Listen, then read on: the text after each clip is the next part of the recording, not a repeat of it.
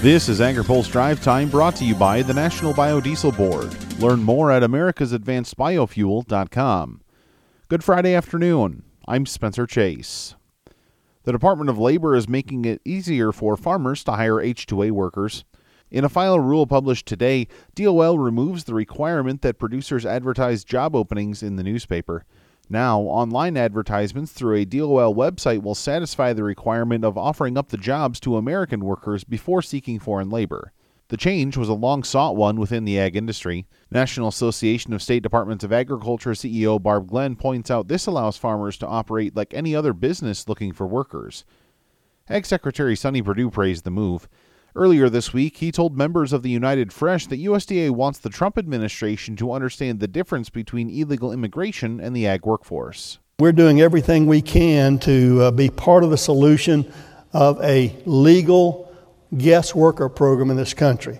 I've uh, visited many, many hours with Jared Kushner, who's leading the administration's effort on over new legislation for, uh, uh for immigration reform to try to advocate to say we need a distinction between immigration reform and a legal agricultural workforce, a temporary guest worker program in, uh, in our industry.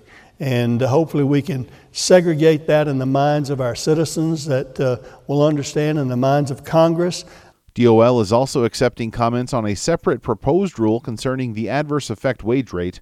Comments on that rule close on Tuesday. For more on the story, check out our coverage on agripulse.com. U.S. Trade Representative Robert Lighthizer was on Capitol Hill today for another meeting with a group of Democrats charged with negotiating differences on the U.S. Mexico Canada agreement. Lighthizer has been meeting with the group to try and drum up support for the agreement among House Democrats, but working group members didn't report much progress from today's session and say they still have concerns with the deal's enforcement language. Pro trade lawmakers and organizations hope to pass the deal before the end of the year.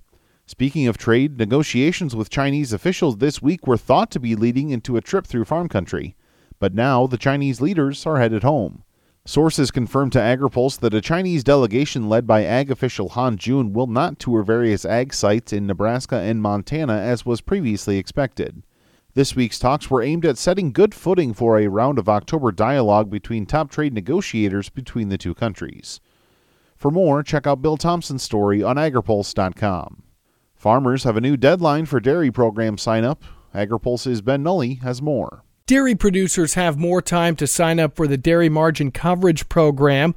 USDA Undersecretary for Farm Production and Conservation Bill Northey told a House Ag Subcommittee yesterday the department extended the sign up deadline one week. As of last evening, we had over 21,000 producers enrolled in the Dairy Margin Coverage Program with about uh, $230 million being paid to ensure that our producers have enough time enrolled to enroll.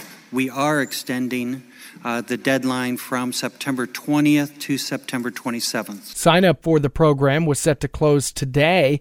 Democratic Congressman Jim Costa of California says extending the timeline for the program is not only important for producers in his state, but across the nation. It's been tough in dairy country across the, uh, the land. We know the uh, large fluctuations in, in, in, in, in, the amount of dairies that have gone uh, bankrupt and, and have been sold uh, in every region of America, and we certainly have lost our fair share in California. I, I know dairymen and women that have been there for generations that now find themselves having to sell the dairy, and it's tough. And it has economic ramifications in the communities where those dairies have been. Costa had been urging the department to extend the sign up so more producers could enroll. For AgriPulse, I'm Ben Nuelle. Now, here's a word from our sponsor. Imagine turning soybean oil, used cooking oils, and waste animal fats into fuel so amazing it drives U.S. jobs and our economy forward. Learn more about biodiesel at americasadvancedbiofuel.com. That's all for today's drive time. For more agriculture, trade, environment, and regulatory news, visit agripulse.com. Reporting in Washington, I'm Spencer Chase.